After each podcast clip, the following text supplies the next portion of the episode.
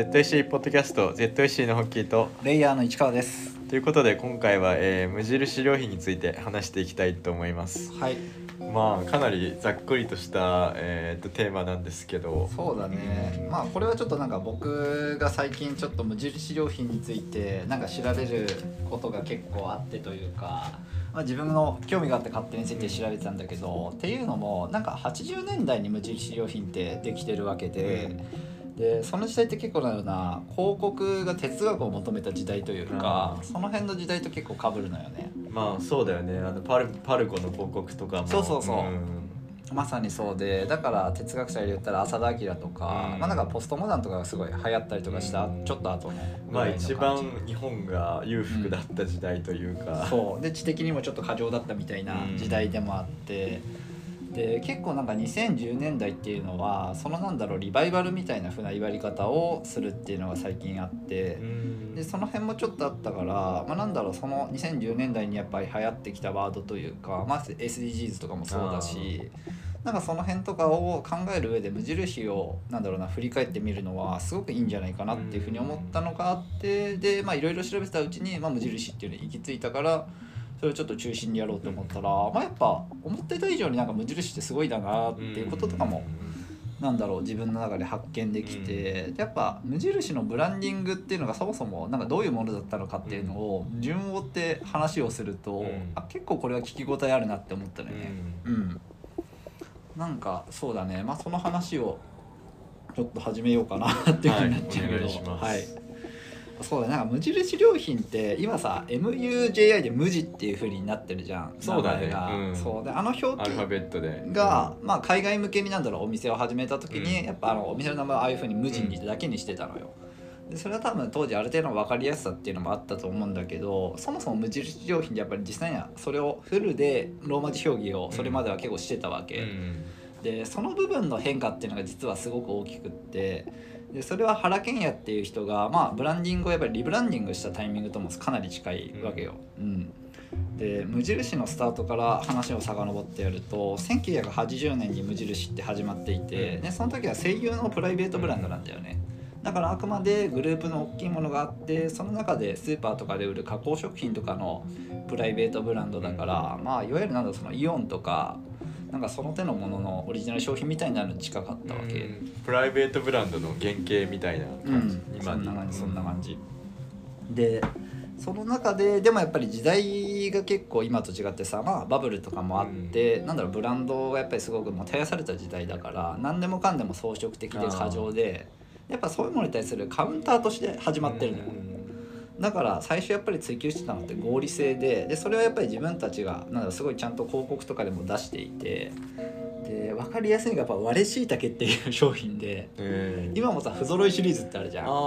のノリよあるじゃん。うんああなるほど。しいたけにも割れちゃってなんか製品化できないというかお店で綺麗に並ぶと見栄えが悪いっていうものがあったのをそれをわざわざこう乾燥させてなんだろう普通にみんなが食べれるようにしたりとかっていうところから始まっていてなるほどね。なんかやっぱその話をちょっと拡大すると、やっぱ日本のスーパーにその置かれてるものってまあ本当生産されてる量の一部というか、はい見栄えがやっぱ綺麗なものしかやっぱ並べちゃいけないみたいななんかちょっとでもなんか形が崩れるとなんか省かれるみたいなうん。流れがあってただやっぱその日本以外のスーパーに行くと、まあ、特にやっぱ欧米圏はそんなこと別になくて、まうん。あ、ある程度大きさも不揃いだしっていうね。まあなんて言うんだろうね。やっぱ過剰にやっぱその美的な要素を野菜にまで求めた結果やっぱちょっとその、日本人がどんどんまあ今に続くまで、うん。うん、不揃いなものに対してやっぱ過剰になっていった、うん、過程があるのかなっていうのはやっぱり、はいはい。うん。そうそこになんかすごい独自の美意識が多分発生してると思うんだけど、なんかその辺でやっぱそうやって作られてきたものって気がするよね、うんそうだよね。なんかその綺麗なものイコール美味しいみたいななんかそういう植え付けみたいなのがすごい気持ち悪くて昔から、ううん。んまあ、実際別に食べ焼いたり、まあ、切ったりすれば、うん。味は一緒だからそう。なんかその最初のなんかそのファーストインプレッションの見た目って、うんまあそんなにまあ重要なのかなっていうまあことを野菜において、まあ、別にそのクオリティがある程度担保されてたら別にいいんじゃないかって思ったりするんだけど、うん。うん。そう。そこがねでもなんかその80年代にやっぱりブランドとか過剰な時代とかの、なんだろうその流れもあってより強化されてたっていうのは多分あるんだよねだから。まあそこがやっぱ発端になって今のうん。その日本のベースが、そうそうそう、まあ、特にそのスーパーに流出する野菜の、ううんんまあ、なんかあとは品評会文化とかそういうの多分あるんだろうけどそう結局なんか競うところのポイントとして、うん、見た目っていうのが割と大きかったっていうか。んそこがちょっとファクターとして大きくなりすぎ、うん。うん。そうそう。でそもそもなんか多分ある程度省く必要もあったんだろうし、うん。みたいなところもあるんだけどね、うん、なるほど。まあでもその中で、はい。まあその80年代にそのはい。無印出てきますと、で無印の名前の通り無印というのはだからブランドがないブランドって意味なのよなるほど。余計なロゴマークとかそういうものがなくって、まあ、コーポレーションカラーであのシュイロット演じるの中間色というかがあって、それプラス合理性の表彰としてパルプの漂白をしないでそのまんま使うってあのクラフト色というか。あそうその紙のパッケージっていうのがあってやっぱその2つの色だけでほぼ構成されてて、あとは文字っていう、うん。まあ、あの今のスタイルがやっぱりほぼもうその時点でちゃんと出来上がってるわけでただ出自としてはやっぱりカウンターなんですよ、うん。ブランドに対するブランドがないっていう、うんっていうなんかそれはすごい大事なことでうん覚えておいてほしいのね、うん。でやっぱりそれを何でやったかっていうとその時代には過剰なものが多すぎるから合理化するんだっていう。だからなるべくシンプルにするんだっていうことよね、うん。要はそ業として、うん。でその引き算の美学みたいなものがすごく強くあると。うん。まあ、そこが、えっと、企業理念の一番の根底にあるっていう。うん、だからこれで、えっと、小池和子っていう人が、まあ、最初からすごくずっと携わってて、うん。キャッチコピーとかを考えてる人でだから当初のねなんだろうそのもうデザインが明らかにすごくって、えー、とグラフィックに関してはあの田中一行ですね。あそうあの人が、まあ、アートディレクションをやっているんだけど、このもう広告がすごくて無印良品って書かれた文字のなんか札を持ってる手と訳あって安いっていう 文字だけなのよだいぶダイレクトな。そう。うん。で他にこの細かい文字がいっぱい書いてるんだけど、うん。これはその商品それぞれの説明で出した商品が40品目あったんだけど、うん。それ一個一個に対してこれがなんで安いんだっていう説明をわざわざ書いてあるのポスター。にえで要はその流通とかあるいは素材の選定とかの段階で安くできる合理化した部分っていうものをもう説明書きとして書いちゃって、でこれこれこういう理由で安いんですよ納得でしょっていうふうあにー彼らはそのものの価値そのものを見せようとしたわけよ。うん。っていうなんか理屈で彼らは最初やっぱりそれを動かそうとしていたので、なんかそれはでカウンターであると同時にまあすごい合理化であると。うん。うんっていうのがまあまずあってでそこからなんかやっぱりそれがまあある程度ヒットしたのよね。うんで受け入れられて徐々に徐々に商品とかも増えていくんだけど、まあ、そのうちなんかアパレルとかも手出し始めるんだけど81年の段階で手出したのがストッキングとかで結構そこら辺から始まってるから。まあなんかもともとやっぱそのスーパーで売ってたっていうところから、そうそう、まあなんかその延長線上でっていう感じがするね。そんな感じでこの時も広告は鮭は全身鮭なんだっていうやつで、まあ、頭と尻尾も使ってあ フレークにするとかうんそういうノリなわけだからやっぱりそこは全然変わらないんだけどなんかここで「愛は飾らない」っていうフレーズが誕生するのね。で赤ちゃんの筆筆で描いたイラストがあってそれにはまたあの商品の説明書きみたいなビジュアルが出てくるんだけどこれが結構有名なやつでへ。でこのね「愛は飾らない」っていうのはその後もずっと使われ続けるうんなんか一つの理念としてなんだろうなっていくのね。で結構このキャッチコピーとかからなんか分かるようにもう愛とか言い出してるのよ。うん。うん。確かに。急に、急にその食品を作ってた会社が。なんか始まったら感があるでしょ。うん。ポエムとか。でやっぱこの辺の言葉の扱いとかのなんだろう解釈の余地がある言葉をいっぱい使い始めるというか。それが結果としてでもうまくはいくんだけどね。うんでもこれは結構大事なことで。まあでもなんかそのさっきのその初期の広告とか見てても、うん。やっぱりその余白を大事にしてるというか、うんうん。まあなんか受け手に最終的にやっぱ委ねてるところが大きいんだろうなっていうのは、はいはい。うん。そうだ感じるねすごい。うん、そこはなんかね結構ベースにあるうね。うん。なんかでもそこがねそうだね。今後の話で結構出てくるポイントになるところだね、まさに。なるほど。うん、まあ、でその後なんだろうなうん自然当然無印っていうキャッチコピーが出てきたりとか、まあ、色のまんまっていうキャッチコピーが出てきたりして要はこれは素材の色をそのまんま使ったり自然でまあなんだろう出来上がってる形とかをある種の理想形として、まあ、本当に勝手にやっぱりそうなったんだみたいなすごい日本的な感覚がそこには入ってくるわけよ。なので彫刻的に作るってよりもデザインとしてはなんかある要素を考えたら自然とそうなりましたみたいなところを目指すっていう、なんかその辺の哲学みたいなのはやっぱり初期の方からそういう言葉で現れていて、でそれと同時になんだろうな、まあ、その商品がどんどん拡充していって、ライフスタイルブランドとしての無印っていうのが出てくるの。でそれは広告とかにも結構出てて、まあ、家具とかが追加された年の85年ぐらいは広告では街が動いてるっていう広告を出してこれはなんか無印の製品で街のなんか日常生活の風景とか変わっていくみたいな様とかをやっぱり表現する上でそういうなんだろう射程のある言葉のキャッチコピーが出てきたっていう意味でも、まあ、すごい分かりやすいと。うんまあ、こんな感じで拡充していく歴史なんですよ。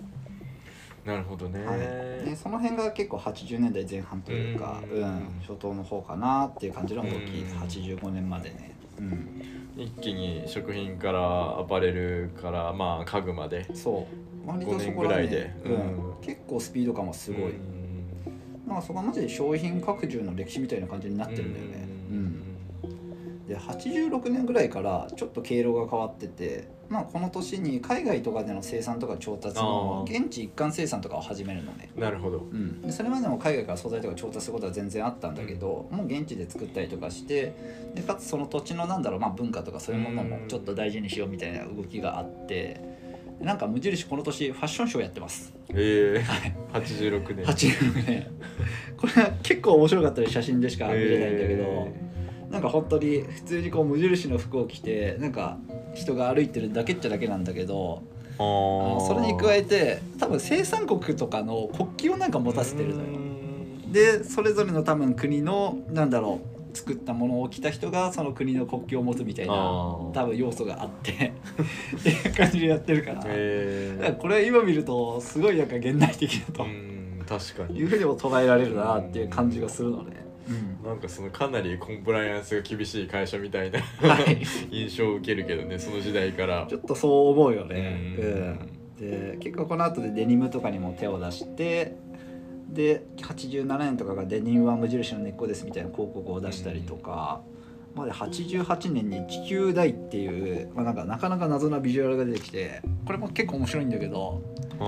地球が顔になってその下に体がついてるみたいなービジュアルなのよね。まあかなり抽象的だね。そう、ん。あこれなんかグローバル規模で要はやっていきますよみたいな話だったりするんだけどなんかやっぱりこうやってみると地球を擬人化してさすごい環境問題とかにも、確か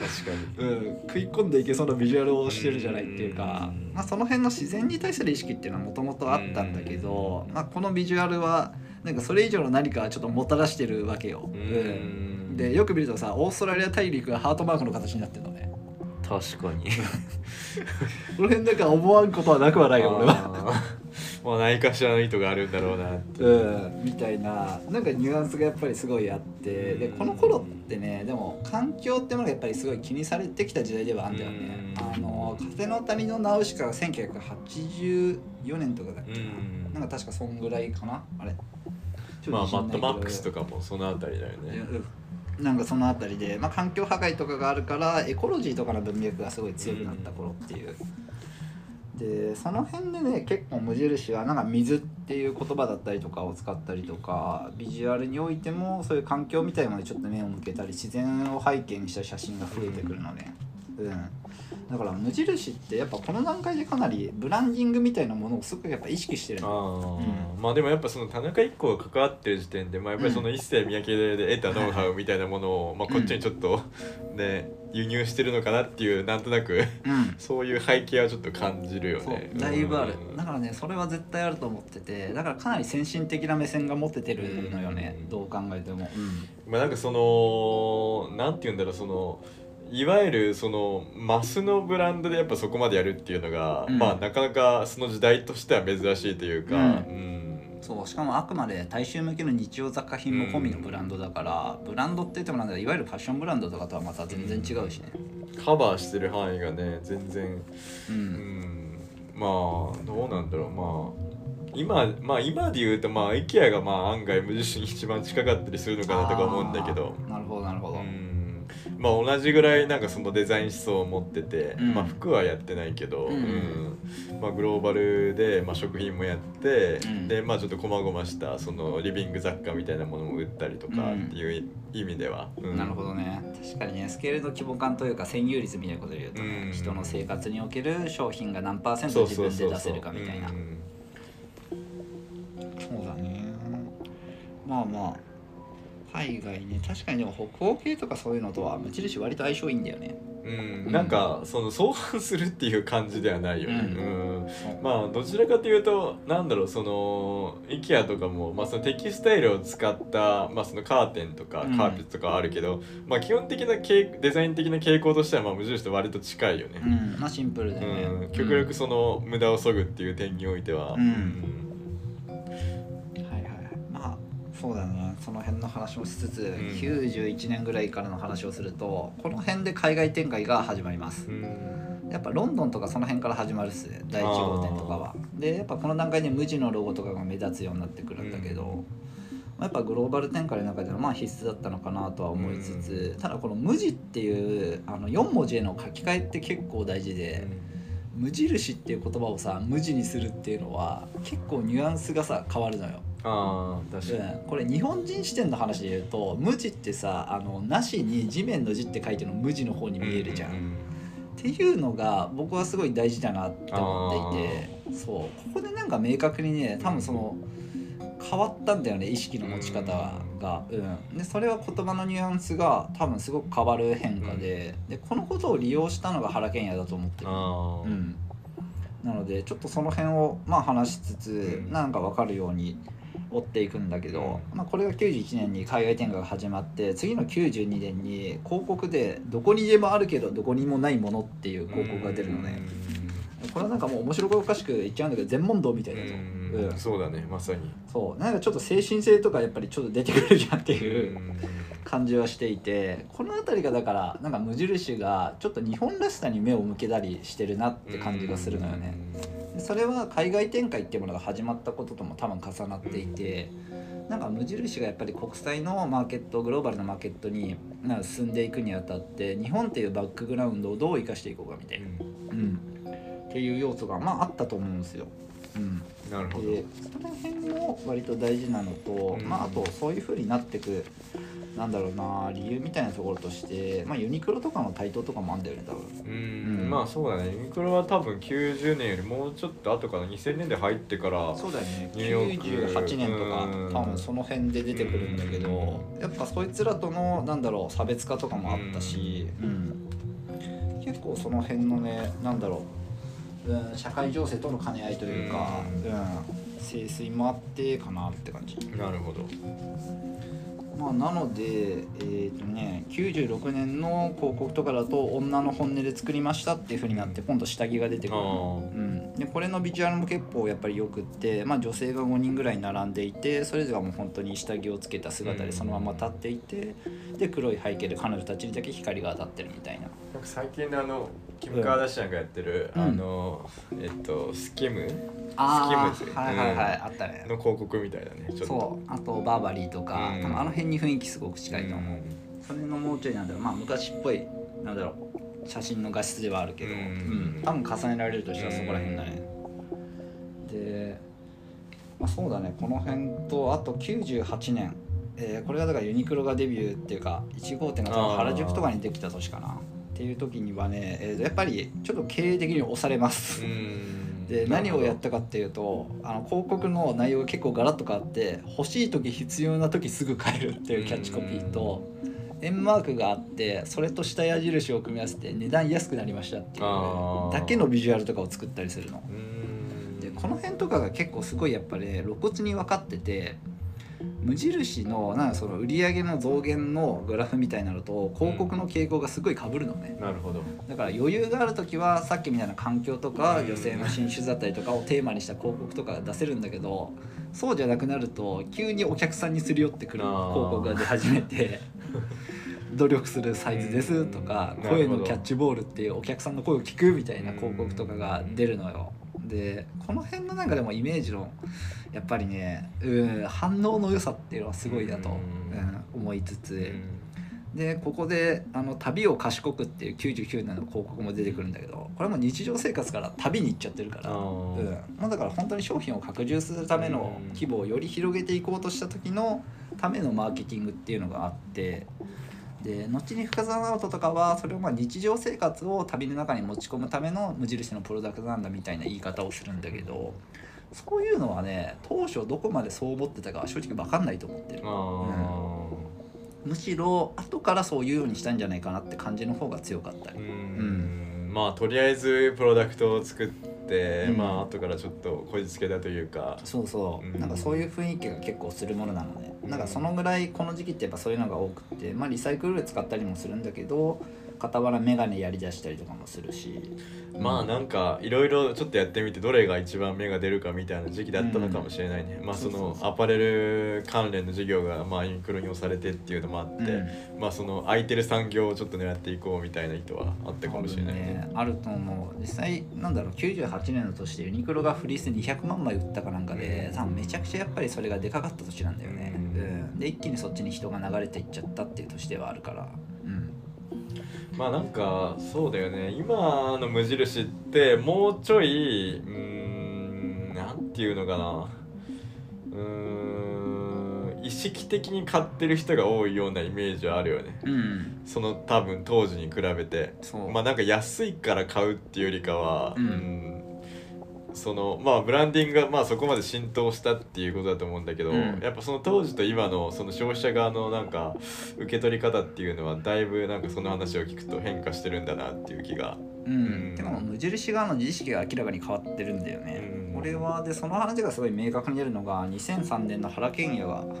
まあ、なんだろう打ち出したビジュアルでで彼はねこのタイミングでえっ、とね地平線が見えるすごいなんかだだっ広い風景の写真を出していてそう。これがねあの説明がすごいよくってあの空っぽっていう考え方なんだっていうふうにこれを言うの。でそれはシンプルとは違うんだと。でシンプルってさ合理側の話なわけじゃん。シンプリシティとか。そそれとは全く異なっていってエンプティっていう、まあ、ユーザーの工夫を受け入れる余地がある、ううん。んそういうものだっていうふうに概念を作っていってシンプルっていう西洋の近代主義から生まれた合理性の寄った言葉とやっぱり別物として差別化してるんだよね。でこれはさっき原賢也がえっ、とねなんだみんなにも資料としてちょっと見てほしいんだけど上海でね無印の大きいお店ができた時のシンポジウムみたいのがあってそこで結構語っていてそれはね YouTube の動画とかウェブサイトにも載ってるやつなので多分探せば出てくると思う。でその説明はめちゃくちゃいいやっぱり。ううんんであたかもやっぱり無印が最初からそういうものだったというかあ無印が最初からそういう要素をはらんでいたっていう語り口をまあやっぱみんなしてるのよ、あでも微妙にそれぞれ使う言葉が違うのよ。ーうん。うん。でこれは最初から関わってる小池和子とかの使う言葉との差をやっぱり見ていくと明らかになっていくことで、小池和子はやっぱりシンプルって言葉を使っちゃうし、なるほどね。合理からスタートしてるってやっぱりやっちゃってる人だから、そこのねギャップとかから結構分かるところだなと思ってでこの段階でやっぱ原賢也はすごく日本的な美意識と無印ってものをつなげ出してでそれがやっぱ今の無印のイメージになってくんだようね。ん。まあだからなんかその当初のまあなんだろう中核にいたメンバーがまあうん。思い描いて作っていったプロダクトと、うん。まあその後から加わってきたまあデザイナーだったり経営陣が、まあその後天的にまあ自分自身のフィルターで受け取った無印にちょっとずつなんかそのうん。乖離が出てくるというか、そうそうそう、まあなんかいいところも悪いところも各々で勝手に解釈しちゃってるから、うん、なんかそこに また余白が生まれてるというか。そうだね、うん。でなんだろうな。でもブランディングってやっぱそういうことだよ、うん。書き換えをどうできるかだと、うん。なんかこれは明確に思わされた事象うで、んうん。要はなんか最初に無印がそういうエンプティっていうテーマを持ってたかっていうとそれは正直どうでもいいと、ううん。んただ彼らは最初からそれを思っていたかのように見せることができるだけの説得力をなんか持っていたしそのための材料を無印は多分持ってたんだよね。うん。まあなんかそのやっぱインターネット以前のそのまあ情報操作がまあ容易だった時代。だからこそまあそういうねうん。イメージの書き換えっていうのはまあかなりたやすかったのかなっていう側面もあったりすると思うけどうん。うんまあ、それはねもう顕著に出ていて、うん。まあなんかブランディングとはこういうことだっていうことをまあこの辺で、う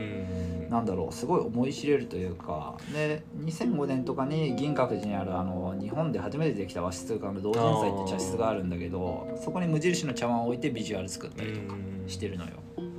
でその時とかももうやっぱり明らかになんだろうその日本の根底するなんか文化っていうものと無印がつながってるっていうことをさ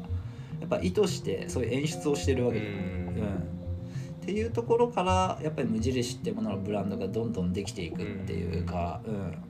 なんかそれがやっぱりちょっとなんだろうな美意識として受け入れられつつあるって感じなんだよね。ううんん。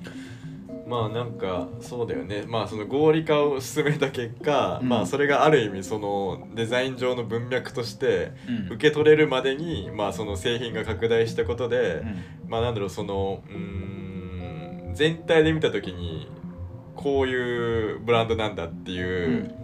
うーんまあ勝手な消費者側の認識が生まれてうん。それがどんどんなんだろうそのいろんなところに飛びしていたっていうことなのかな。やっぱそれぐらいのタイミングが。ああそうだね。だかうん。ら消費者は多分無印をブランドとしてかなり初期の段階から受け取っていってでその無印の中に共通してるコードをやっぱりそういうイメージで解釈していったっていうのはあると思う。うん。でそれを原賢也がより明確な形でまとめてつなげたって感じかな。なるほど。うん、で、まあ、この辺がそうだね多分ピークって言っていいんじゃないかな。でこの後やっぱりでよりまた環境の方に寄ったビジュアルとかをどんどん作っていくのよ。まあ、自然当然無印っていうなんだろうワードを昔使ったやつをもう一回持ってきて、でも今度はフィンランドあじゃないアイスランドで無印の服を着たあの女性たちがなんだろう親えー、と祖母母子みたいな感じでうん。5人ぐらい並んでてでその子たちがなんかアイスランドの景色の中で無印の服着て撮影して歌を歌ってるみたいなビジュアルなんだけど、あこれとかやっぱり本当にすごい今ありそうじゃないですか。そうだね。うん。2014年の段階だけど、うん。なんかでこれはやっぱり過去にあったなんか自然当然無印っていう広告とは結構ニュアンスが違うものだと思っていて、うん。うんでこれは同じワードを使ってつながってるように見えてなんか違うものを見せるってういう、ん。まあそういうブランディング上のやっぱり技法の一つで、うん。でもそういうものがやっぱりすごくうまい。うん。でその辺をやっぱりねなんか見てほしいなって思うの無印の広告は。うん。で2017年また経営が悪化してやっぱここでなんだろう低価格化しますよとか価格の見直しをしますよっていうことを広告としてまた打ち出すんだけどその時のワードは「豊かな低価格帯」っていう。なかなかなすごいワードじゃないそうだね。でこれは単に合理化するんじゃなくってやっぱ素材とか加工の技術の中で意味があるものは吟味して取り入れていって、まあ、残しますよと。うそうじゃない部分はより合理化してやっぱり低価格にしますよみたいな。感じで。まあ昔と低価格とだいぶニュアンスはやっぱり違うわけですよ、う確かに。ん、で企業メッセージがガラパゴスです。あすごいね面白いと思いますこの辺は。やっあ。ぱりでこの後まあ2018年とかになって「まあ、無地が生まれる思考と言葉」っていう本が、まあ、刊行されるんだけど、その本はやっぱりすごく無印のなんだろうこれまでの活動とかそういう背景とかをなんだろうこう補填するような存在で、無印らしいと思うビジュアルと言葉っていうものをなんか結構無作為にいっぱい集めてきて、うん。でそれを一冊の本にしたみたいなやつなんだけど。これはなんかもうわまさしく無印っていう言葉から無地っていう言葉へ、うん、もう完全に移行したなっていうことを象徴するうん。なんだろう本になってるっていう感じ。はい。こんな感じだね。無印のざっくり。ざっくりした、うん。うん広告の歴史。なるほど。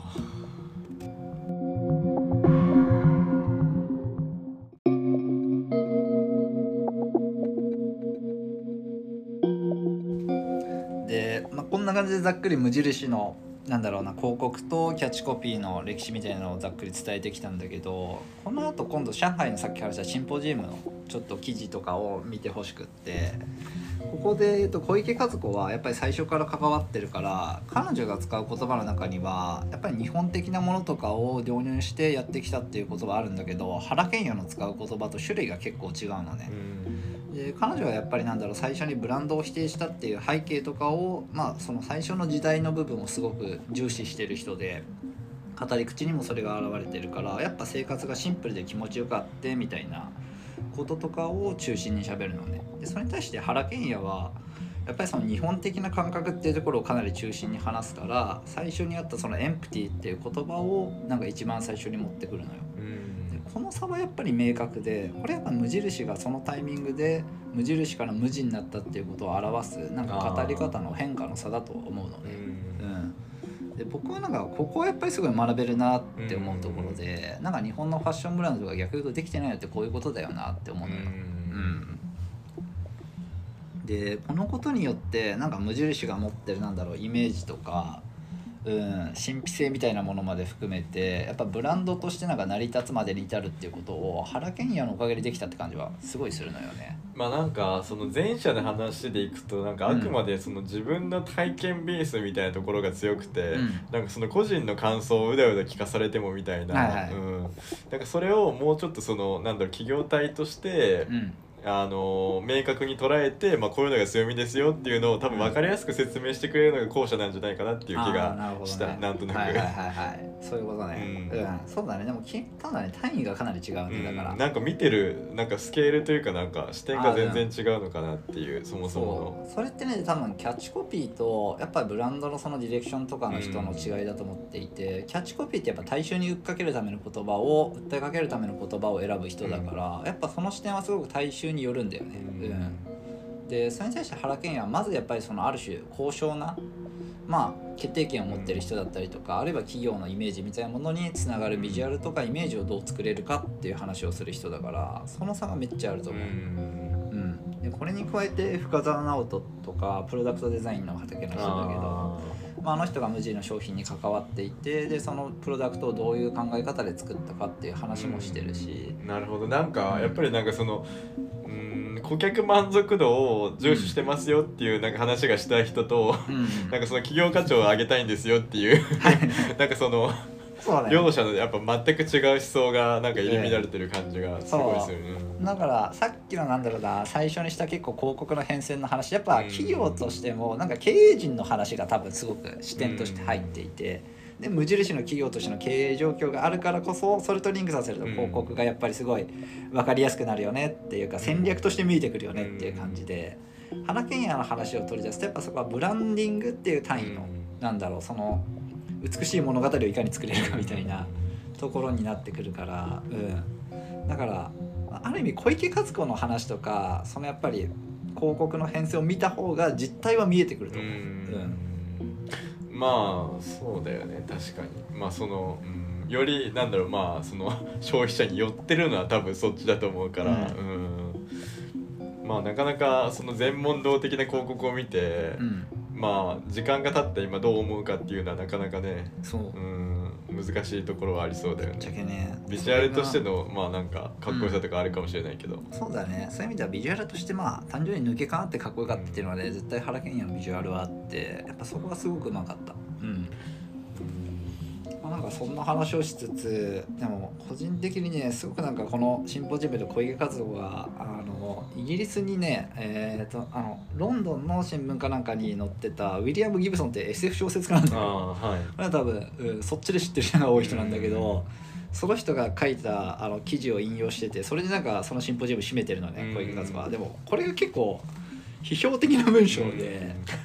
ちょっと紹介すると「えー無地は私が考えているところの実際には存在しない素晴らしい日本を思い起こさせる例として完璧だ」うんその日本とは精神的なもので爪切りからプラスチックのコートハンガーまでもが禅の純粋性を備えており機能的でミニマルで価格が適正なのである、私は無地が生まれ出る日本に行ってみたいと切に思う。そこで休日を過ごしたら滑らかで透き通った静けさが天然繊維と無漂白の段ボール素材の見事な組み合わせによって私のものになるだろう。私の浴室用品はそのもの以上の何物でもなく見えてくるだろうし私だってありのままの私で居続けるだろう、うん。もしムジュランドというものが存在するならそれは日本ではない。どこかといえばそれはここロンドンにあるのではないだろうかっていう、なるほど。はい、これはめちゃくちゃいい文章だなと思うんですけど、確かに。日本人にはなかなか書けなそうな文章だね。書けないねうん。多分、なんかこれまあでもさすがならギブソンって感じなんだけど、うん、やっぱプロダクトからなんか想定する日本っていうなんだろうな美意識みたいなものを彼やっぱり敏感に感じ取っていてそれをなんか頭の中に描くんだけどそれが現実の日本ではないっていうこともよく分かってる人なんだよね。そうだね、まあ、やっぱねあのニューロマンサーで、まあ、架空の日本を彼自身も描いてるからこその、うん。まあ、なんかそういう視点も入ってるのかなっていう感じはするし、うんまあ、あとやっぱなんかその無印自体が、まあ、ある意味なんかその、うん、日本から、うん、隔離された存在として受け取れるっていう捉え方もまあなんかすごい納得がいく部分もあって。まあ、やっぱりなんかそのブランディングしないのがブランディングみたいな、まあ、最初のその企業理念があったと思うんだけど、うんまあ、そこに何だろうやっぱりその宗教的な多分魅力を感じる人が、まあ、徐々に増えてきて、うんそのまあ別になんだろうその企業として宗教性を帯びてるかっていうと別にそこまではないと思うんだけど、なんとなく買う側が勝手にその企業を崇めて神格化してるなっていう側面がやっぱりここ10年20年うん。無印の周りで起きてるんじゃないかなっていうのは間違いなくある結構実感としてあって、ううん。やっぱりなんていうのかなうーんそのまあ日本人が日本人のほとんどが無宗教っていうのをいいところにやっぱりそこになんかうまく刺さるその繊維開発だったりうん。まあその空間のねうまい作り方がうん。うん、刺さったんじゃないかなっていう、はいはいはい。なんかどこまで狙ってたかわかんないけどなんか後天的に勝手に消費者がそう捉えて、そういうものとしてなんかうん一人歩きして発展したうん要素もあるんじゃないかなっていう気がしてる、うん。無印に関しては。そうだね。無印はねやっぱり建築に関しても最初からかなり考えられていて無印のね1号店ができた時はね,、えっとね九州かなんかの炭鉱で使ってたレンガをわざわざ持ってきてでそれを再利用してるんだよねで札幌とかで作った店はなんか多分船かなんかの廃材を使ったりとかだったかな、なんかもしくは工場かなんかを跡地をそのまま使ってたりとか。やっぱそこの行動をかなりちゃんと作ってるのは杉本隆って人なんだけどデザインが。でその行動をいまだに守り続けているからだからね新宿店を作った時の話も載ってるんだけどそれ面白くてやっぱ新宿店は綺麗すぎるって言ってんの。うん、それはなるほどなって思う、うん、今ねでもあの新宿のあの大きい2店舗両方リニューアル中なんだようんうんね。だからそれがどう変わるかって結構楽しみで。まあ、あの距離にそもそも2店舗いるのかっていう そうね。疑問もあるっちゃあるけど、えうん。なんかで青山がさ今あのそもそも1号店があった場所なんだけど、うん。あれが今ファウンドブジって言ってあそうだね。結構昔からあるよね。うんあれがねてか1号店だから一番最初なんじゃないかな、うん。であそこが今無印が、えー、と世界で見つけた無印っぽいものを紹介する場所になってんだようん、うね、ん。うん。これだからブランドとしてすごいうまいなと思うのはなんか世界中にある無印っていうもののなんかブランドとしての概念というか、うん、美意識みたいなものに沿うものを見つけてきてでそれを実際に売れないかどうかっていう風にやって商品化しちゃうっていう形で自分のなんだろう外にあるけど自分の中にある仲間みたいなものをなんか集めて見つけてくるっていう作業だから、なんかこれはサンプリングみたいなことを多分重ねられる考え方なんだけどね。ううん。これはでもすごいうまいなって思う。やっぱり編集能力としての高さを思うし、うん、なんかねこれができるできないで無印は多分よりなんだろうなそのうーん単なる商品からも逃れられるというか。うん。ん。なんかあくまでそのなんだろうな量産品であることを無印はやめられないわけじゃない自分たちの商品としては。まあそうだね、うん、そこになんかより手工芸とか、まあ、なんだろうそういうもののニュアンスを加えることが多分うまくいった例として、うん。ファウンド無地っていうのはあって実際そういうなんか工芸品みたいなのが結構多いんだようん。ね。うんそうねなんか結構うんな10年ぐらいやってる多分、うん。割となんか昔からあの青山のスペースとあと有楽町とかでも結構うん。ね、あのギャラリースペースみたいなところでいろいろ置いたりとかうん。してるイメージあるけどまあそうだよね。なんかシミュラシステムとちょっと似てるよね。自分に足りないものは外部から取り込んでうん取り組んでいくみたいな。そう。自己強化に使うっていう、うん。非常にそうね、うん。なんかでも無印がだからなんだろうな。グローバルに通用するにあたって彼らはなんか多分最初のその全くデザインをないっていうよりもブランドがないブランドとしては多分グローバルにはなれなかったと思うのよ。うんうん、でそれをなんかちゃんと日本的な伝統的なものの感性と接続してやっぱガラパゴスみたいな言葉を持って打ち出したことによって彼はグローバルで通用するようになってるわけであってなんかやっぱあのねなんだろうある種無機質なミニマルなデザインっていうものをやっぱり特別にするっていうこと、うん。それがブランドを作るっていうことがだと思うんだけど結果として彼はそれにすごく成功してるわけで,、うん、でそこの中にブランドの持ってるそもそものコンセプトとかそういうもののやっぱり書き換えがちゃんとあったんだっていうことはうん。めっちゃでかいと思うの。なるほど、うん。でそれがなんだろうなちゃんとなんだろう偽装できてるというか、うんうん まあちゃんと拾えてるからね、うん。そういう風にも取れるね。解釈できる要素をまいといたっていうのもあるし、まあなかなかその無印を企業として捉えた時に、うん。なんなんだろうその大きな変化がうーんあったのかなって言われると結構なんかその難しいような気がしてて、うん。まあそのプロダクトを見ててもそうだけど、うん。まあ実はまあ結構その、うん、マイナーチェンジされてたり素材変わったりとかはあると思うんだけど、うん。なんかその無印っていう概念自体はまあなんかもう揺らがないというかまあなんかそれだけの多分その言葉の強さがあると思うんだけど、無印っていううん。企業名に、うん、なんかそこがやっぱその他の企業となんかあ明らかに違うポイントなのかなとか思ったりして、うん。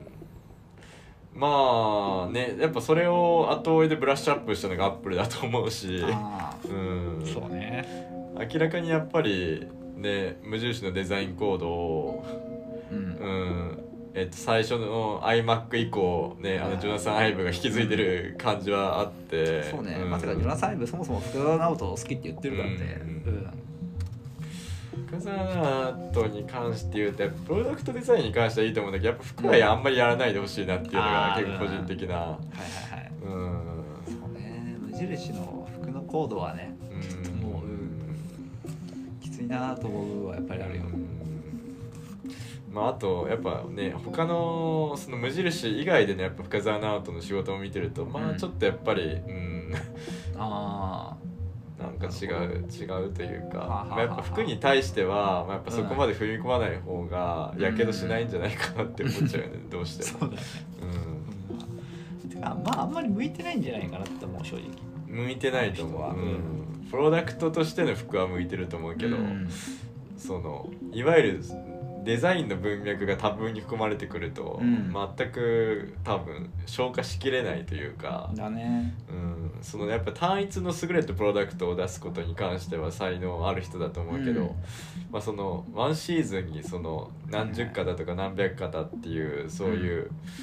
うん、スパンの仕事は多分あんまりできない人なんじゃないかなっていうのが、うん。そうだね。だから無印って多分そもそもそういうファッション的なデザインとやっぱりすごい相性が悪いんだと思うんだよ。うん。それはなんかマイナスというか引き算のデザインをすごく象徴化してる部分と素材にやっぱり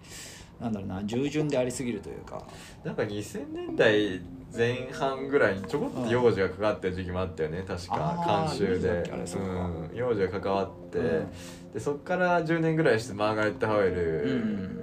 うんをちょっと 無理やりはい。監修させて。で今はちょっとやってるかわかんないけどあのうん。エル・ハリウッドの、えーとデザイナーのあのうん。オバーナさんうんを呼んだりとか、まあ、してたかな確か。そうだねムジラボのシリーズだっけ、うんそうだねムジラボ、ムジラボができたのが多分2013、えー3年とか4年とかじゃない？確か。ああそんなんだっけ？そっか。うん。結構そのあたりはリアルタイムで無地のプロダクトは結構研究してて、うん。よく見に行ってたからなんとなく覚えてる、うん結構なんか変なそうだねその当時民族衣装のデニムのサルエルとか置いてたねなんか23万ぐらいで。それもねあのホンダムジのカテゴリーでうんうん。多分あの仕入れてたものだと思うんだけどね。構なんか変なもの置いてたなっていう印象が結構だね。10年前は。最近はちょっと行ってないから分かんないけど。うん、多分その頃って無印って海外から見つけたそういうものをあのなんだろう再構成して自分たちの、なんだろう素材に置き換えて出すとかもやってたから、結構そういう商品化って全然ありえて。なん結構だからその時は割と高価格帯に進んでて進んでた印象があるね無印。まあなんかあのユニクロのプラス J が成功したからっていうのもあって多分マーガレット・ハイルとうん。組みたかったんだろうなっていう意図も結構見え隠れしたけど当時は、そのユニクロって多分そのなんだろうなまだ無印よりはある種安いイメージがあるというか、うん。より一般に寄り添うからそこの差別化に成功してるんだけど、うん。無印って多分そもそもその間だったんだよね。なんか高級既製品と安物の間をずっと彼らはいて、そこになんだろう特殊なやっぱり日本的なニュアンスが加わったものとして存在していたからだからやっぱりそこでなんだろうそのなんだろうなイメージを利用したままもう一個上のものを作るっていうのは結構無印にとっては苦しかったんじゃないかなって思うの。うんそうだね。なんかなやっぱその素材とかまあなんかその産地とかで差別化していくっていう方向にどうしても行っちゃったのかなっていうような気はするよね、そう。企業体質的に、うんでそういう情報ってでも別に無印が今まで発してきた情報とはあんまり変わりはないから、なんか別にそこまでの意味を持たないし、うん。なんかインド麺とかもちゃんとやってたわけだからとそれまでに。うん。でそもそもまあ素材から作ったりとかそういう、うん。ある種なんか他のブランドがアピールでこだわるようなところってそもそも結構早い段階でやってたのが無印であって、うん。なんかだからねユニクロとかとなんだろうな、うん、やっぱ立ち位置が違うものとしてその頃にはもうなんかブランドだったんだよなっていう。うん。うん。まあなんかそうだよね。やっぱそのユニクロがそのブランドとして確立するよりも前にやっぱ無印の方が、ううんん、先に、うん、見てた感じはあるよね。そう。うん。えーやっぱなんだろうなそのブランドではないブランドっていうかブランドの印がないブランドとして始まったことが結局彼らのデザイン性を方向づけちゃってそこにやっぱり載せられるデザインのなんだろうな量っていうものがすごく少なくなってしまった。うん、っていうことが無印っていうもののなんだろう、えー、と高価格化を防いでて結局車とか家に手を出すしかなくなるわけよ。無印あーまあってあの UR と組んだりしてやってるもんね、うんそうそう。なんか団地全部あのリノベしてみたいな。やったりとかあとはあの成田の第三ターミナルとかのうん。家具とかを全部無印がやったりとかあそういうことはやれるんだよね。あのターミナルの椅子とかそうだよね。そうそうそう、あの辺とかはまあ実際すごいいい仕事なんだけど、でも無印はやっぱり何かを高くするってことは多分すごく苦手なんだよね。うん、うん確かにまあその側面は、うん、強いかもね無印の企業的に。でそれはなんかやっぱりねそのものの価値みたいなことを一番最初に言っちゃって合理化して、うん。なんかそこの透明性を突き詰めちゃった結果というか。うん、なんかその、うん。ブランド化することには、まあ、結局紆余曲折あって成功したけどそうそうそう。価値付けができないってことだよね。付加価値をつけにくい、これはなんかで日本が抱える問題と割と近いなって感じがするのよ。まあなんかあのブルーン・ピータースを昔全部その製造工程公開してっていうので、あうん。のオネストっていうブランドやってたけどなんかぶっちゃけ別にそこの透明性ってまあうん。あんまり物が良ければ誰も気にしないっていうか。うん。そうなのよね。てかそこでなんだろうそんなに価値は生まれなかったっていう。う。ん。うんでなんだろうな環境とかそういう問題はさ結局今の時代すごく価値を生んじゃってるわけで、そのことに対して敏感な人も多いわけだけど、なんか服それ自体に目を向けるってことはやっぱそれはスケール感の違うわけじゃない、うん。うん。むしろ服自体じゃなくてその周辺の社会の方に目を向けることであって、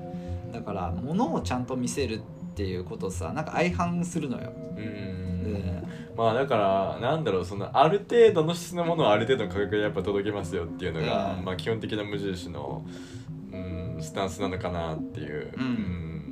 まあ食品とかに関してはちょっと違うかもしれないけどやっぱ服に関してはなんかそんなに、まあ、全力でやりすぎてもみたいなところは感じるよね。まあそうだねうん多分あんまり受け入れられないし、うんあえてなんかそうそこそこのクオリティでまあとどめてそこそこの価格帯でっていうう、ん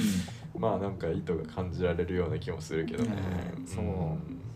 なんかだからなんか思考実験として面白いかなって思うのは無印っていうものが今のブランディングされた姿としてのその日本的な部分とかを前に打ち出してで海外とかに値段を高くした時に売れたりするのかなっていう。あまあでも実際そのヨーロッパ圏まあその日本以外の無印に行くと、まあ大体あの日本の無印の多分あのプロダクトによっては海外の値段書いてるやつもあるけど、うん。まあ1.5倍ぐらいで設定されてるから、まあそのなんだろう10年ぐらい前までは結構その日本に来た外国人が無印で大量に買っていくみたいな光景はよくあって、まあ今でも結構行く人多いんじゃないかな、はいはい。まあ実際やっぱその展開してるプロダクトの数とかも違うと思うし、うん。まあ1.5倍ぐらいなら多分まあ出すっていうのがまあ大方の、うん。うん、見方なんじゃないかなっていう感じはするけどね。ううんん、まあそもそも今円安だからちょっとお買い得って感じあるかもね、そうだね。海外の店舗でも。うん、まあだから日本人が今の無印の価格帯以上のまあ、例えば倍になった時に 買うかって言われるとまあ多分プロダクトによってはうん買う人もいるけどっていう、うん、値段で選んでるような人はまあ多分そこで配慮される、うん。うん、やっぱどうしてもその無印じゃないとその代替が効かないっていうものだけまあやっぱり最終的に残るんじゃないかなっていう感じがするよね、うん。極端に価格帯を倍にすると、はい。うん、だからまあ、うん、食品とかはまあ倍とは言わず、まあ、1.25倍とかで、まあ、その流通のコストとかまあ原材料の高騰分だけ上乗せして、まあなんとなくまあまだその買いやすい値段で売っといて、まあ、やっぱ他のちょっとその大きいものから値段を上げていくっていうのはいいかもしれないよね。やっぱその物流コストがかさむその家具とか、はいはい。うん、そこら辺から徐々にまあごまかしていけば、そうね。うん、まあ若干まだ高くできる余地はありそうな気もするけどね。うん。うん。実際ねマーケット上というかニトリとかだとなんだろうもっとある種安っぽいものが高く売ってたりするわけでっていうのもあるしね。あーやっぱニトリあの渋谷にもあるから何回か行ってことあるけどやっぱなんかね、ダサいよね。うん。なんなんか説明できないダサさがあるよねあの売り場に。あるやっぱりでもそれってあの IKEA の都市型店舗には別に感じないことで、やっぱあのニトリ特有のあのなんかドメスティックな なんかあの垢抜けない雰囲気というか、うん、あれ何なんだろうなって思うけど。そうだね。うん。ニトリはすごいのっぺりしてるよねのっぺりしてるよね。うんあのーやっぱ昔の日本の量販店みたいな、うんそう、うん、やっぱりそういうモール型みたいなのから抜け出してないね。うん。展望デザインがずーっとあるからね。うん。あれはやっぱちょっと厳しいんじゃないかって思っちゃうけど、うん。デザイン的な面で言うと。いやそうなのよね。だからなんかあの古いデパートの重機が並んでるみたいなあーそんな感じそんな感じ。ああいうのに近いよね。うんまああとなんかその照明の照明と多分床の印象とうん。なんかいろいろ相まってはいはい。あの何とも言えない場場が間延びした感じに見えるんだろうね。うんうん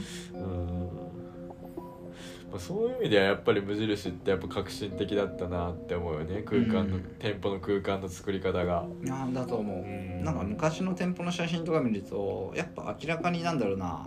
今のさ古民家とかを改築したギャラリーとかの雰囲気とかってあるじゃん。あー。ああいうのに近いニュアンスがあって。うん。でそこにやっぱりなんだろうある種のなんか匂いみたいなものがちゃんとついてる感じがするんだよね。うん。で新宿がだから多分綺麗すぎるって言ったのはその辺であそこはなんかすごいガラスがさまあ全然面バーンって開けててうん。それやっぱ光も入るし明るい空間で整っちゃってるんだよね。まあなんか昔の無印のイメー。ジってなんかその自分の記憶をたどっていくと、うん。まあ床が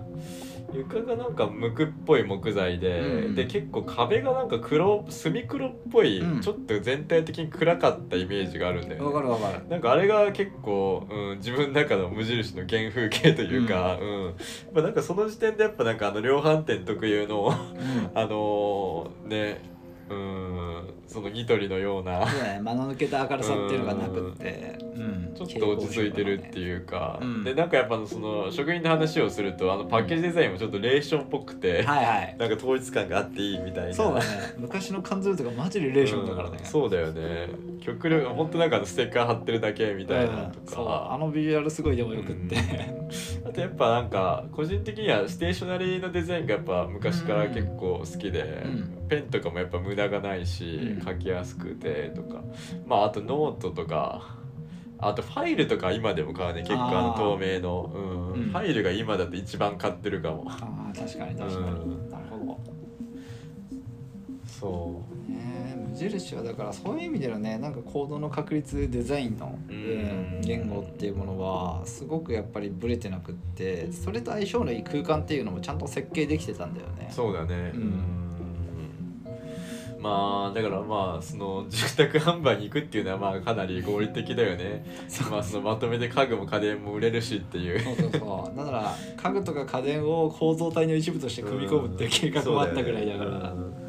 それで家の屋根を支えるっていうすごいね。モデルがあったんだけど、えそういう面白い実験もやっぱしていて、うん。やっぱでもそれはなんか商品拡充っていうことのなんか以上の意味を無印にもたらしていて、ううんんあとまあなんか最近のその企業戦力的なところを見ると、うん。なんかどんどんその地方のスーパーの隣接した敷地に出店していくみたいな。あるね。今そのどの程度その地方でそれは行われてるのかちょっと実態はあんまり知らないんだけどあまあ、だからそのやっぱりその食品を絡めて、まあ、その地方にどんどん入り込んでいくっていうのが、まあやっぱある程度その有用な戦略として、まあ、取捨選択されたっていうことなのかなって思うんだけど。あとねこの間長野行ってきたんだけど長野のファミマはやっぱ今無印の商品をなんか提携して置いてたりするところあるねえー、えファミマ？ファミマなんだけどそう一回やめたたのに？うんなんか無印の商品があそこはまだ入っててどういう形態なのかはよくわかんないんだけど。ういうあれなんだ？今多分ローソンで置いてるよね一般的には、あそうかな？あれさ、うん。ローソンかあれ？ローソンかもしれないローもしかソンかも昔はファミマにあった。そうだね、ん。そっかそっか。そうだからそのファミマはさ今その浮いたスペースをあの T シャツにしたじゃん。あそうそう,、ね、うん、あのファセッタズムの落合さんだけあそうそうそうそう、んうんそうでも結局そうだよね。だから地方でどこまで無印が今後伸びていくのかっていうのは結構気になるところだけど、そうだね。で今やっぱ業績的にはちょっと持ち直してるんだけど20年ぐらいに多分すごいまた下がってて。あでそっから今ちょっと持ち直したんだけど利益率は過去最低って言ってたーかあー。まあね結構、まあ、ここ最近の日本企業の決算見てると、まあ、やっぱりそのトヨタみたいに、うん。その国外で車作って現地で売るみたいなそういうモデルがないと、まあなかなか厳しいのかなっていう、うん。まあ、特にあのモスバーガーとかの決算も悲惨なことになってるんだけど。そうだよね、うん、売上自体はまあそこそこ上がってるんだけども、うん。営業利益率がもう本当に悲しくなるぐらい。いやーでしょうよ、うん。そりゃ。まあだからやっぱりそのなんだろう別に。うん物に自信があるなら、うん。やっぱある程度値上げすべきだと思うよ、うんうん正直。そう。なんかその企業努力でどうのこうのしてっていう時代はもう終わった気がしててなんかこれだけその、まあ日本も貧富の差がはっきりしてきた世の中でうん。もうなんか両もうどっちかによらないと多分ビジネスの構造として中価格帯が一番成り立たな成り立たなくなる、うんまあだから映画もやっぱりすごいねここ数年でチケット値上げしてるけど、うん。まあやっぱりそのベースのやっぱりその月に何回とかまあ23ヶ月に1回見に行く層の人たちはまあそのいくら2300円上がったからといって多分その習慣って変えないと思うんだよね、うん。うん。だからそのうんコアのユーザーがある程度いるっていう自信があるなら、うん。まあちょっと値上げにね踏み切った方がそうだよね。まあ健全な、ね、経営ができるんじゃないかなっていうのは、うん。うん思うけどどうなんだろうね。まあでも分かれ目だとは思うそれは。ううん。んなんかね無印はブランディングはあるし多分成功してるんだけどそこになんかある金額を乗っけることができなかったっていうのはうん。ちょっと思うところで。ううん無印ってブランド自体のなんか価値というか社会貢献度みたいなイメージは良くなったんだけどそれがなんか商品の値段に換算させられなかったっていうところがうん。なんか結構やっぱりあ課題だなっていう風な感じはするんだよね、まあ、無印ってなんかレンジ帯だからなのかもしれないけど。まあ、うん、やっぱちょっとやっぱ裾野を広げた影響だよね明らかに、ううんあとやっぱその店舗数も多いし店舗面積も広いからまあ、うん。下手に今更なんだろうその商品数を、まあ、シュリンクさせるっていうのも難しくて、まあだからうーんなんだろうまあ本当にうーんがっつり変えるならう、ん。もう食品部門を分社化して、はい。食品は食品でやって、うんでまあその地方にコンビニみたいな感じで出店したりとか、まああとそのカフェ事業を、まあ、もうちょい広げたりとか、まあそれはそれでやってで、まあ、その今までやってきたその日常雑貨とか家具をもっと本当になんだろうその無印の良さが発揮されてるようなプロダクトだけに絞って、まあ、例えばベッドとか、うん。テーブルとかもう品番を極端に減らしてうん。もうこれしか置きませんっていうもう目で見て何が売ってるかやっぱ分かるような、うん。うん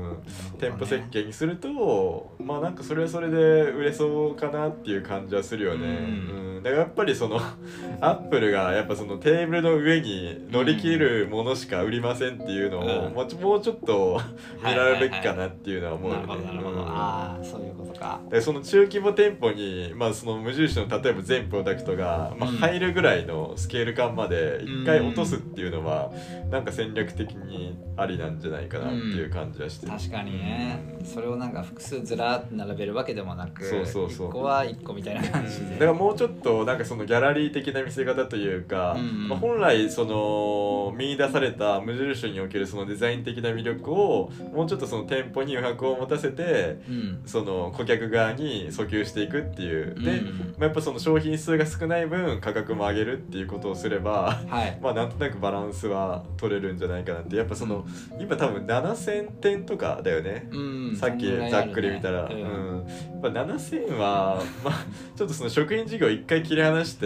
うん。もうねうん。てか実際無印のあの新宿の石田の横とか行くとさ本当に食品だけでもうワンコーナー十分な広さがあるから,、できてるからなんかそのカテゴリーごとにもうちょっとうん。会社自体を分割してもいいのかなっていう感じはするよね、うん。コスメはコスメでとか。うん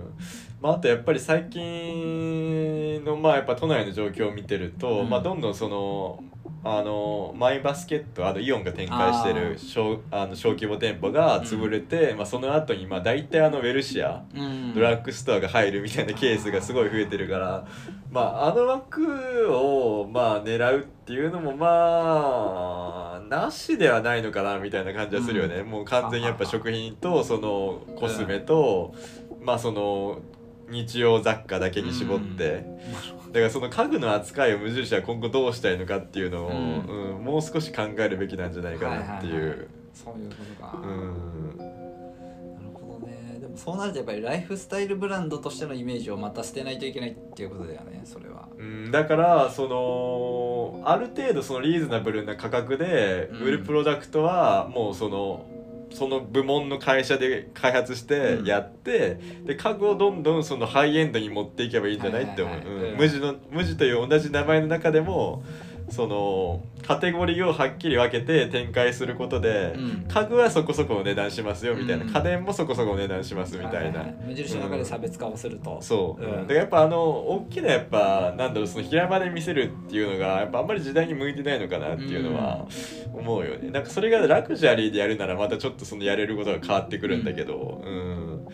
無印のやっぱりその7000 7000型の商品数でそれを展開するのは、まあ、仕入れとかもすごい大変だろうし、そうだね。うん、なんかもうちょっと細かく会社を分けていった方がいいんじゃないかなっていう、まあ勝手な意見だけど。まあやっぱその方が小回り効くと思うんだよね。い事業ごとに、ううんなかなかやっぱりねパナソニックとかも最近やっとそのいろいろ分社化するっていうこと発表したけど、うん。もう遅すぎるみたいな。あそうだよね。うん。本今更感じるまあ、小回りが利くっていうのがなんか結構日本企業にとっては今後の課題なのかなっていう気がしてる、うん。そうだね、まあ、さっきのだから格差をある種つけるというか、うん。うん差別化をして高価格帯のものと低価格帯のものを分けるみたいな。そう。だからあえてなんかその自分自社のブランドを同じ場所に置かないことでなんかその、今までそのなんだろうその地続きで見えて見見えてたものがうん。よりよく見える可能性がある気がしてて、うん。でその家具はその限られた店舗に行かないとう売ってないっていう状況になるとなんかそのいわゆるなんだろうその見れる場所が少なくなることによって、うん。まあ、相対的に希少性が上がるような気がするんだよね。うん。でそれによって、まあ、やっぱこれぐらいの値段しますよねっていう、まあ、そこの説得力をその物理的にあの、身につけるべきなんじゃないかなっていう、うん、やっぱりその同じ空間にあるとやっぱその延長線上で、まあ、IKEA とかもやっぱそのまあそこそこリーズナブル路線なんだけど、うん。今や別にそんな安くもないっていう状況になってて、うん。そうだね。ただでもやっぱりそのうーんこまごましたものは IKEA 結構安くてあそこはもう本当ハイとローで、まあ、うん。がっつり分けてる気がするんだよね、うん。もう最近の IKEA の戦略的には。うん。だからむちゃくちゃ安いプロダクトもあれば、うん別に普通になんかそこら辺で買うのと変わんないみたいな、まあ、うん、専業ブランドが作ってるより、まあ、1割2割安いかなぐらいの、うん、っていうところでやっぱ住み分けてやってるから、ううん。んまあ、それを真似するよりかは、まあ、もうがっつり店舗を分けて、うん。はい、てかその方が無地に合ってる気はすごいす合ってると思う。うん、でで方がとかの空間もあるわけで、ううん。んそう。だからまあ食品は食品でねやっぱなんか分けちゃった方が、そうね。なんか間延びしないからいいんじゃないかなっていう。うんうん。でそれだけでコンビニ置いたりとかの方がむしろね、ううん。んなんか場に合った雰囲気が出せるっていうのはあるもんね、うん。だと思います。はい。いいね。はい、ちょっと無印についてはい、考察してみました。はい、ありがとうございはい、ました、ありがとうございました。